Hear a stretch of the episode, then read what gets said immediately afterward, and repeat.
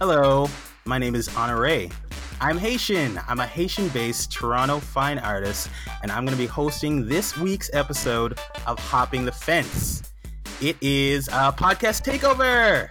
So again, I'm an artist. I'm in Toronto, and straight up, we're going to be interviewing an artist who inspires me. So it's going to be something to look forward to, guys. I'm excited. So Hopping the Fence is dedicated to talking to artists on the fringes of the Canadian art scene.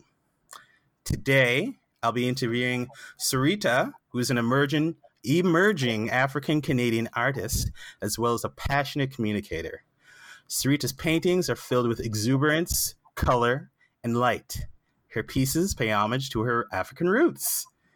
Now, her most recent project she's working on is Nakupenda Baba, it's called. Nakupenda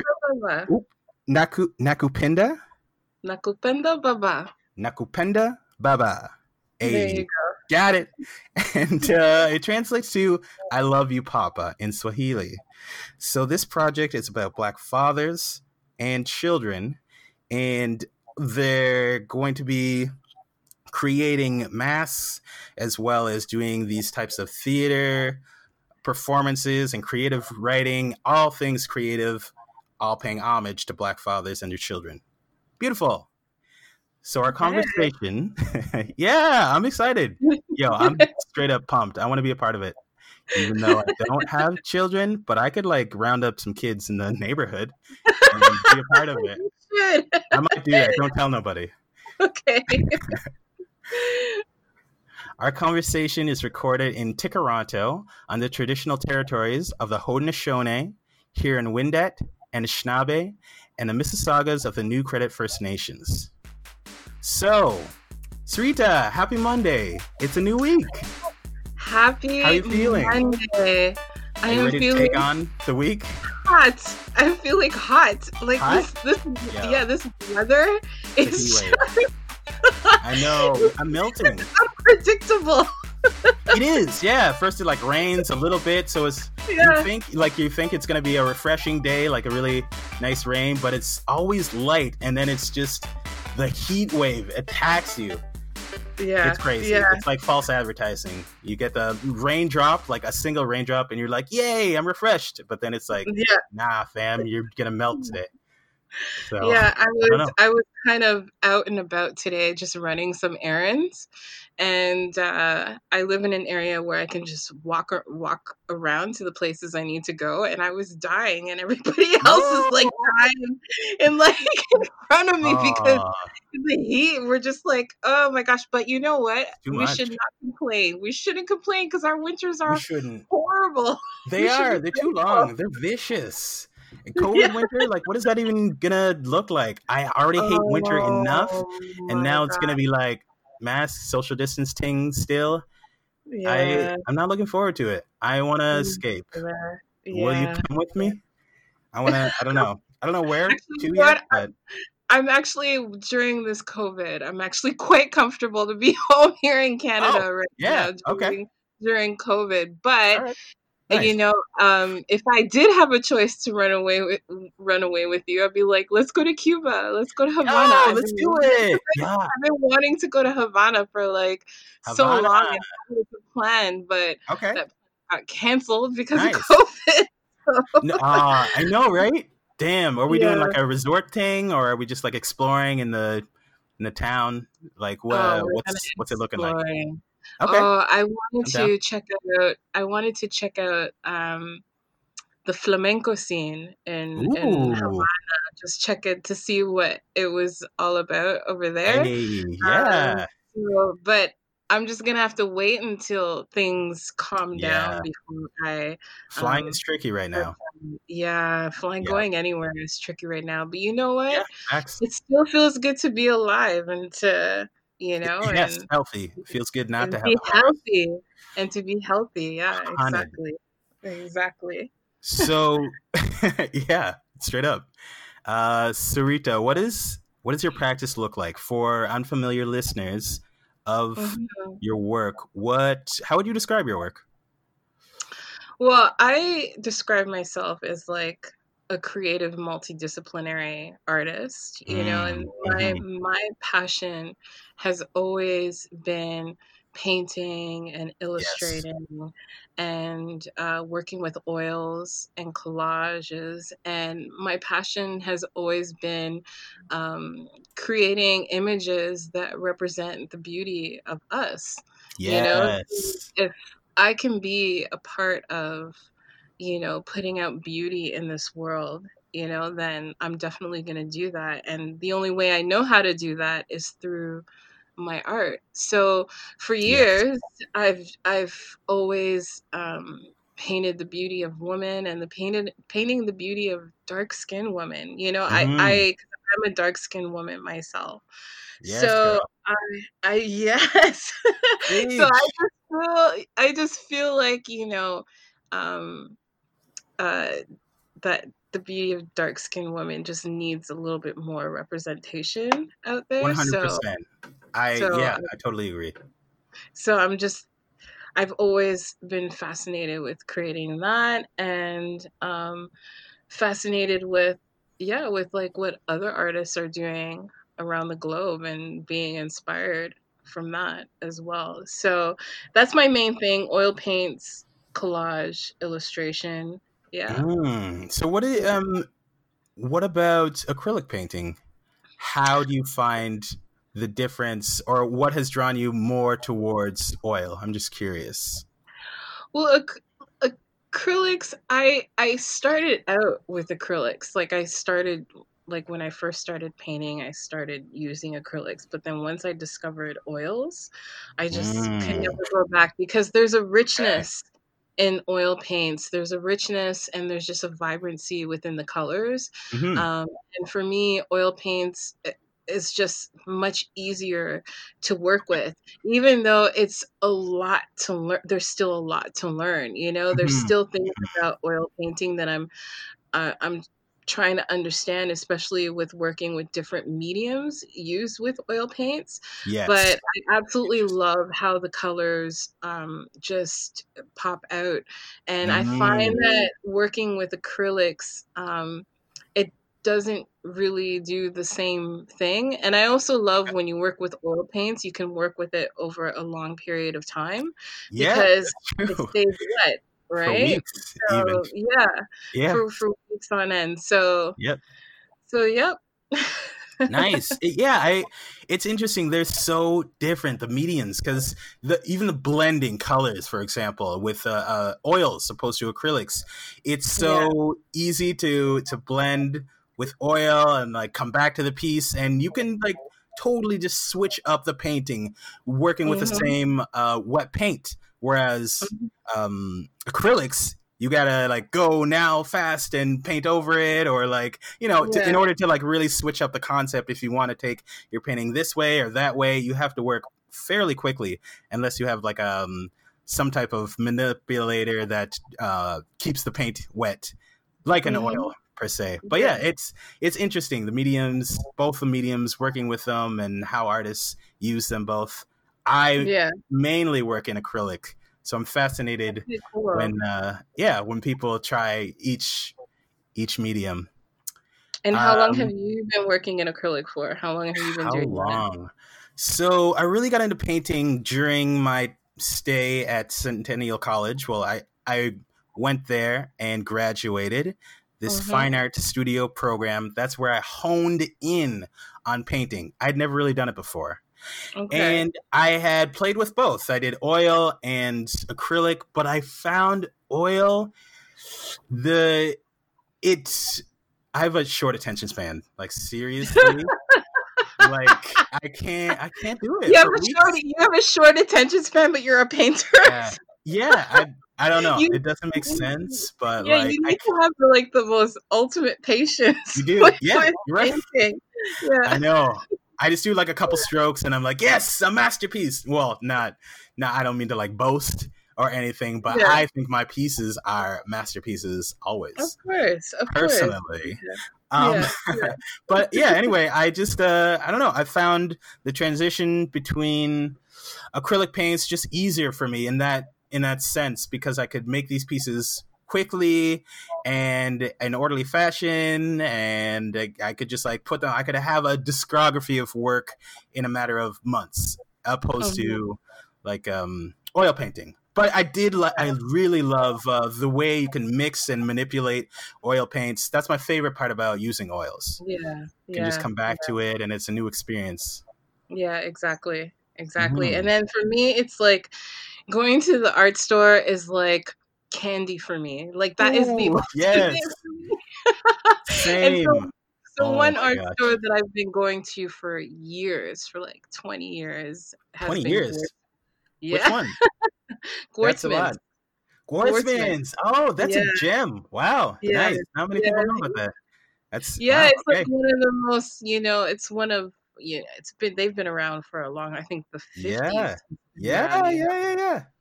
Mr. G, I like that choice.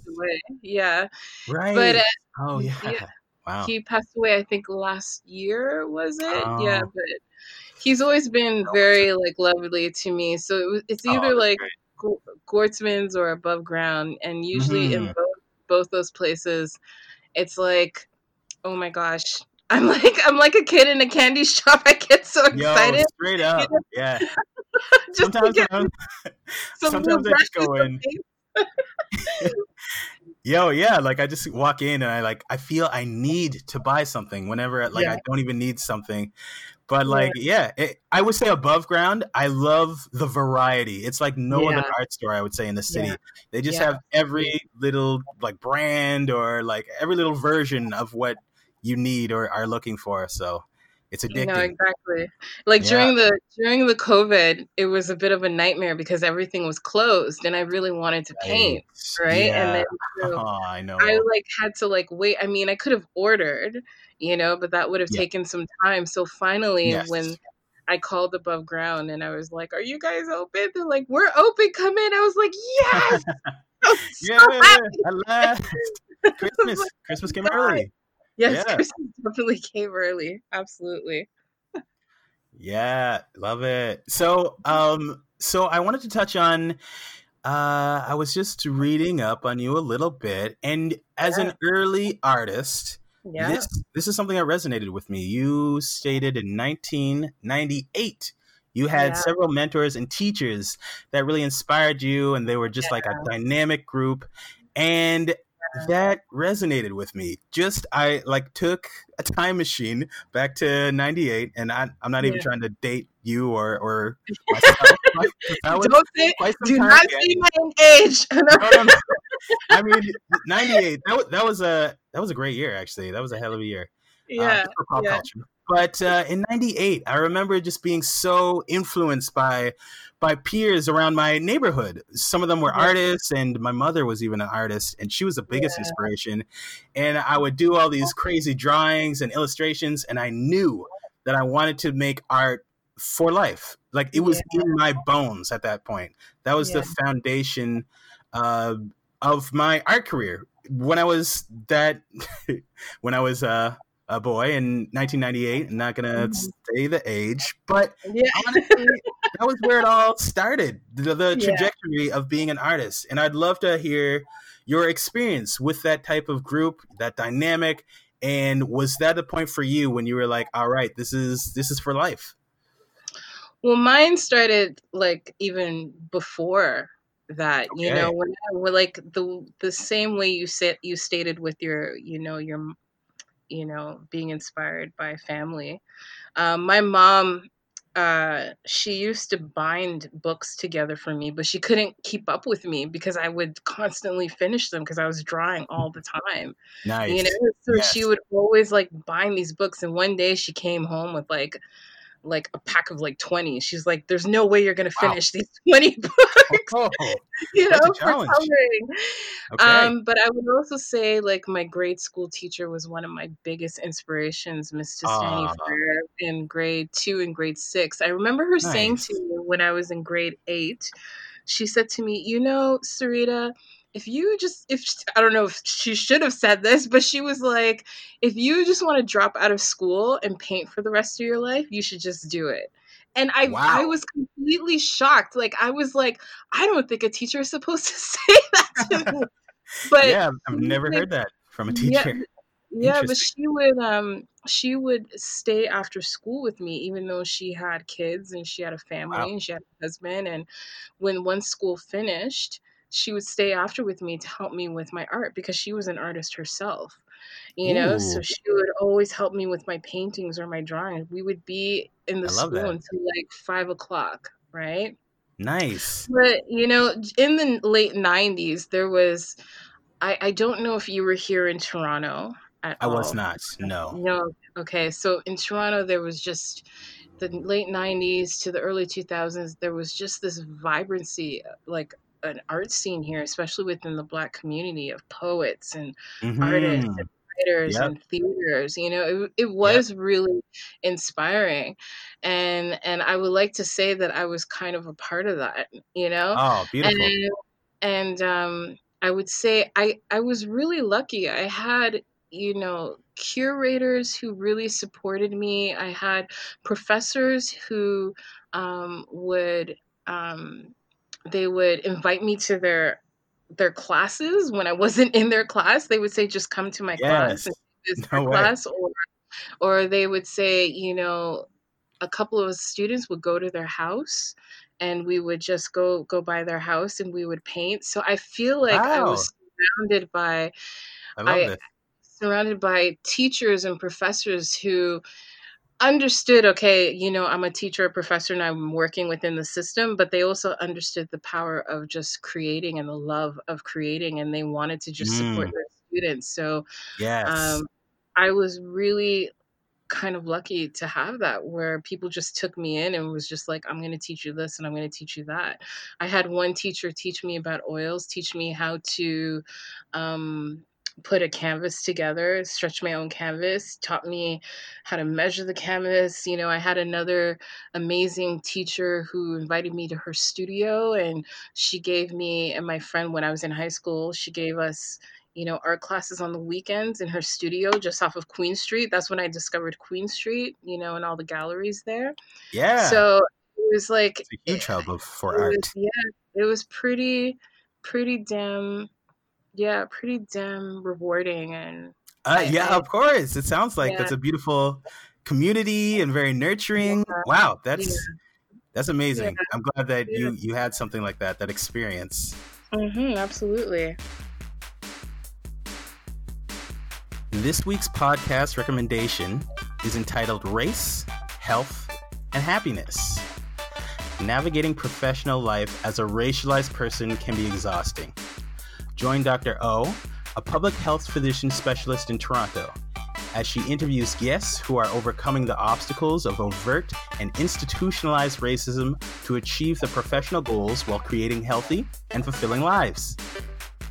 So she has a great episode, her latest episode rather, and her and Professor Akwatu Kenti, they discuss optimism as armor and public health solutions to gun violence. Check it out. While you're already online, might as well head over to www.blacklivesmatter.com, and from there you can find any and all types of resources for the cause, as well as you can donate to the cause of Black Lives Matter. All right, Sarita, you have a lot of accolades here. You do, and it's inspiring, truly. Starting from the early 2000s into like 2018, it's beautiful. Solo exhibitions, I aspire to have a solo exhibitions. You can do it. You'll definitely do it. I mean, thank you. Yes, it'll definitely happen, and then you'll invite me once you have your solo exhibition, right? It'll be guest list though, so it'll be pretty high class stush. Even it will be open to the public. It'll be free. There'll be booze and food. I envision it. I've always like had it envisioned in my mind how it's gonna go, DJ said, but you have so much experience. Can you touch on that, like just the start of you getting into that scene of solo work and how it was just getting everything together, your mindset, and then how it's been throughout the years. Where do I begin? Okay, so, you know, when I was younger, I was definitely, well, I'm still young. I shouldn't talk like I'm old. Yeah, girl, black don't crack. Like, I was kind of against going to art school, and I kind of did things my way. And so basically what I did was I wanted to really just get my work out there as much as possible. And so when artists would come to town, like singers or actors even, I would put a package, like a promotional package together, and send it to the promoter and, like, you know, design dressing rooms for artists, you know, singers. And so I ended up doing like Alicia Keys, Maxwell, Erykah Badu. Like I did do Floetry. I did many different artists, you know, and from that, so enriching. I can only imagine. So in my early 20s is when I sold my first painting to a, you know, like a big singer, and I sold my first painting to Erykah Badu, right? And that was like, that was huge for me. And then, tell me what's running through your mind. Well, it was interesting.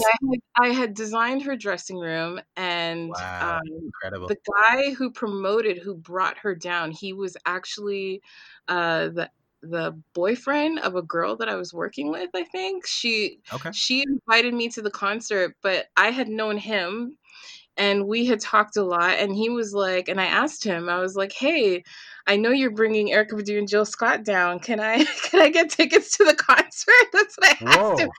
And he was like, you know what? He goes, Sarita, you're such a friendly, sweet person. You know, he was like, how about you design the dressing rooms for me?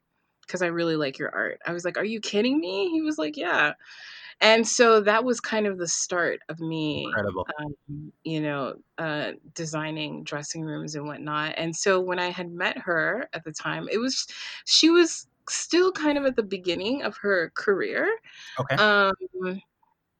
I was blown away. Like, I walked into the dressing room, she was like, hey sis, is this your painting? And I was like, yeah. And I had like a kind of a ghetto portfolio together. And like, cause I didn't have a lot of money. So I didn't have like a beautiful put together portfolio, but I had a kind of like a ghetto portfolio of my work. And she looked at one of the paintings and she was like, I want to buy that one. And she gave me her contact and everything. And so perfect. That was kind of the start of that. And then because of that experience, I just felt motivated to continue to kind of push my work as you know, as much as possible. So I participated in as many things as I possibly could, you know, throughout the city and abroad, you know, like sometimes me and a couple of friends, we would drive to we drove to Detroit once to have a show.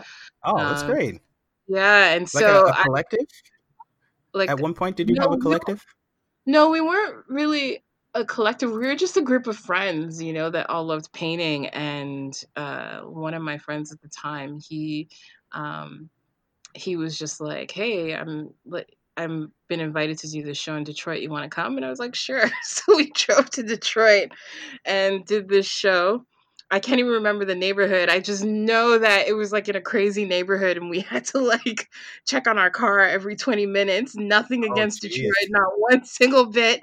But we had the best time ever. Like, the people there were so sweet, and everybody was so amazing, and it was such a great turnout. You know, we had that's perfect. We had the greatest time. I love it. Yeah. And so, would it be some years later you worked with Erykah Badu once more in 2011? Yeah, yeah. So it was years later that, you know, we ended up doing the collaboration. There's a lot behind that, you know, like doing Sweet Like Mango. Yeah, for my, I started a company called Sweet Like Mango. Yeah, and it was like my greeting cards, designs, and prints and stuff like that. So I had asked her if I can, you know, use her images for my next set of designs. And she was like, you know, why don't we collaborate? And I was like, yes. All right, cool. You know? And so we did that collaboration. It did better, like, in the States and in the UK. Like, I got, I felt like I got more support outside of Toronto for that, which was cool. And I connected with a lot of people outside of the city. And then there were people here that did support the project, but you know, yes, there's still a lot to say about this particular project. No, of course. It sounds like an enriching experience. I could only imagine. Yeah. That's so great. I'm so happy for you though. Thank you. I really enjoyed Erykah Badu and Jill Scott. They did a Versus on IGTV, and it felt like I was at a concert of theirs. Like I felt like I was really close. I don't know if you've watched Versus or know about it, but it's cool.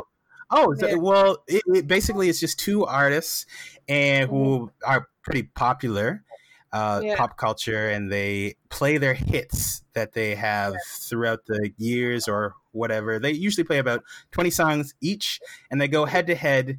It started on Instagram, and now it's just kind of blown up it's on Apple TV now. You can watch it. So there's been artists like Nelly versus Ludacris. There was one Erykah Badu, Jill Scott, and now there's one coming up, Monica versus Brandy. Yeah, it's dope. Honestly, I recommend anybody to check it out. It's on Apple TV or Instagram. You can just go on. You can find each of them, the artists, on Instagram, and go to one of their lives, and they'll just have it. It's really cool. Okay, cool. I definitely need to check that out. I know there was a big one with two big reggae artists. Oh my God. Yes, Bounty Killer and Beanie Man. And Beanie Man, yes. I missed that one. So I it was so good. I need to go and check that one out. Yes. That was one of my favorite ones. Yeah. Dope. All right. So I've been meaning to ask you. You have applied for grants, and I know you're very, it seems as though you're very comfortable in doing something like that and confident, and I love it. Do you have any advice for emerging artists who are trying to get grants or just trying to get in the art scene and don't really know how to get started? Can you speak on that a little bit, your experience? Yeah, so I've been very fortunate to get support from art councils like the Ontario Arts Council, the Toronto Arts Council, and most recently the Canada Arts Council at the beginning of the year.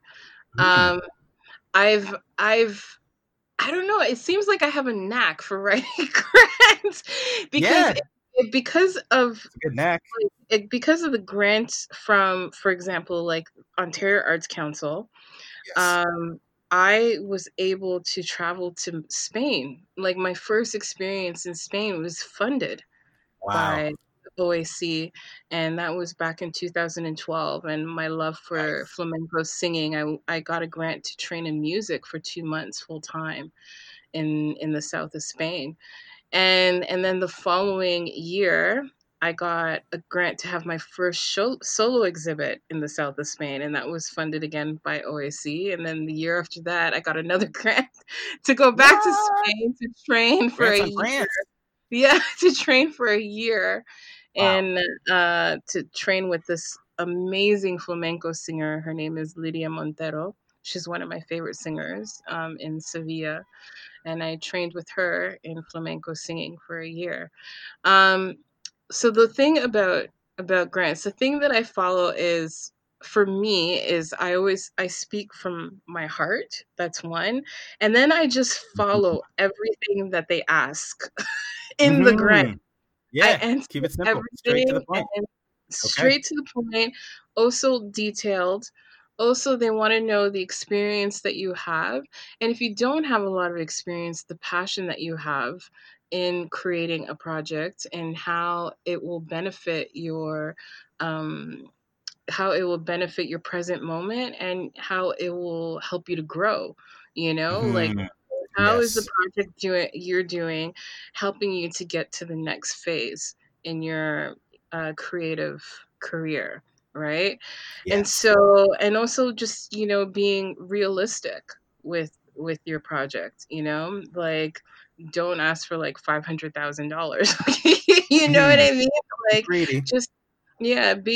Being realistic of what it is that you need, and not to be intimidated by it, because a lot of artists from, you know, when I taught grant writing, they feel intimidated because it's a lot of work, and it is, but I tend to think of it like a college paper, and the truth is I don't like writing grants. I do it because I know the type of creative moments I want to have on a day-to-day basis. I know that I want to spend more time being creative than working for somebody else. So I just do it, you know? And go get her. And I know the projects that I want to work on. Another thing I would say is to utilize the grant officers. They're there to help you, you know, to call them up and ask them questions. For the Ontario Arts Council, there's an amazing grant called the Access and Development Grant, and that's specifically for Black and Brown folks and people of color, you know? So that's one grant that I got one year to train in flamenco singing in Spain. So I'm very grateful, you know. I feel like well-traveled at that. Yeah, in Canada and Ontario, we're kind of lucky with that, you know. Yeah, we can say that our country has flaws, which we do, like many other places around the world. But in terms of funding, and I don't know how much longer we're going to have grants for with the way things are it going. Is different. But Rona season has changed things. Yeah, like things are changing, but compared to when I was living overseas in Spain, and in other places, it seems like, you know, there's a lot more funding here than other places. But you know what? I could be wrong. I'm only comparing it to where I've lived. You know, so I feel like we're lucky. We're lucky here. We are. Yeah, even for like free healthcare. It just makes things easier. Yeah. For free healthcare. Absolutely. Straight up. Yeah. Yeah, we're very lucky to have free healthcare. Yeah, absolutely. Yeah. So, Sarita, where can people find your work and just get in touch with you about purchasing pieces?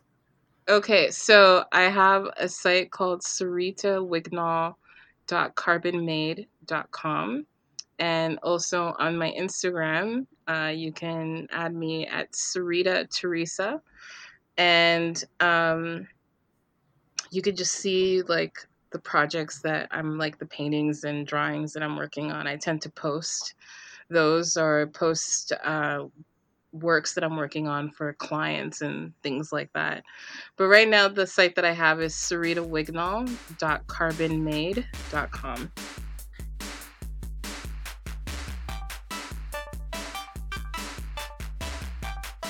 Thanks for listening to Hopping the Fence, a podcast dedicated to the fringes of the Canadian art scene.